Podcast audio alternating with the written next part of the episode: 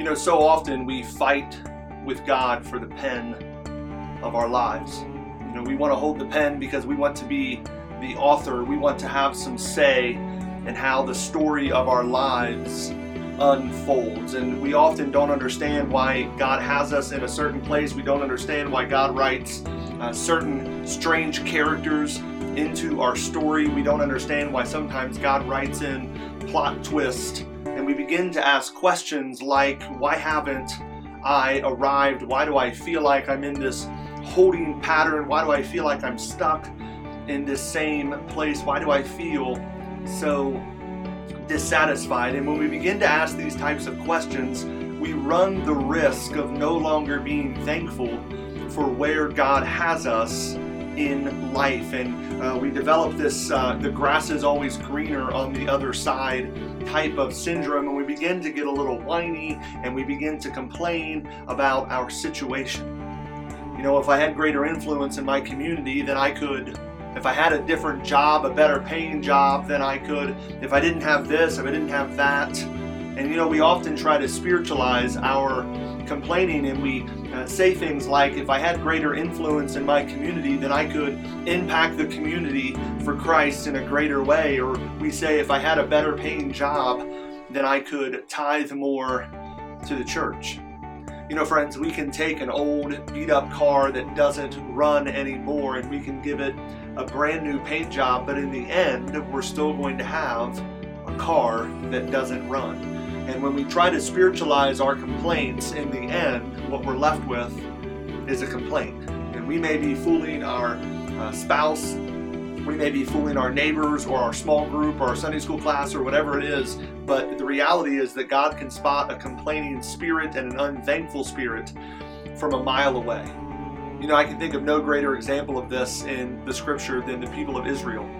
Uh, God has them wandering in the desert for 40 years and they're grumpy and they're whining and they're complaining and they're wondering what it is that God has gotten them into. You know, what is it that uh, God has uh, planned for them? Why is it that it feels as though they're just stuck in this holding pattern? It talks about this in the book of Deuteronomy, chapter 28, verses 1 to 9. And in those verses, it says this If you fully obey the Lord your God by keeping all the commands I am giving you today, the Lord your God will exalt you above all the nations of the world. You will experience all these blessings if you obey the Lord your God. You will be blessed in your towns and in your country. You will be blessed with many children and productive fields. You will be blessed with fertile herds and flocks. You will be blessed with baskets overflowing with fruit and with kneading bowls filled with bread. You will be blessed wherever you go, both in coming and in going. The Lord will conquer your enemies when they attack you. They will attack you from one direction, but they will scatter from you in seven. The Lord will bless everything you do and will fill your storehouses with grain. The Lord your God will bless you in the land he is giving you. If you obey the commands of the Lord your God and walk in his ways, the Lord will establish you as his holy people, as he solemnly promised to do. I mean, did you catch that? He says you're going to be blessed. He says you're going to be exalted. He said you're going to be blessed in town and out of town. He says you're going to be uh, blessed when you come and when you go. He says your bowls will be overflowing. He says your children will be blessed. He said you will be attacked, but he tells us that he will fight for us. God tells us to focus on the one thing that's our job. He says, You let me do my job and you do your job. And I hope you caught it. He said that our only job is to obey the commands of the Lord.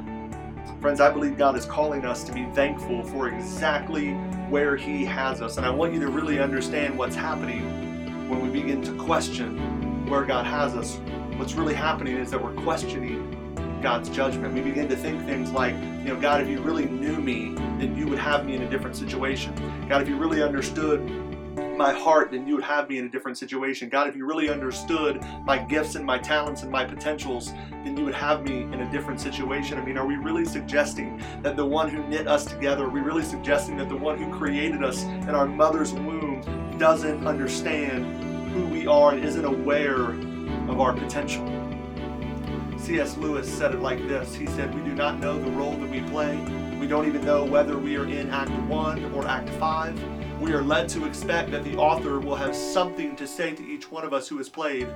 The playing and well is what matters infinitely. In a few days, each of us is going to come face to face with the Thanksgiving holiday, a day where we're called to be thankful for our family and our friends and our jobs. But I wonder, I wonder this Thanksgiving if we might make the choice to dig a little deeper and to truly thank God for exactly where He has us and who He has us there with.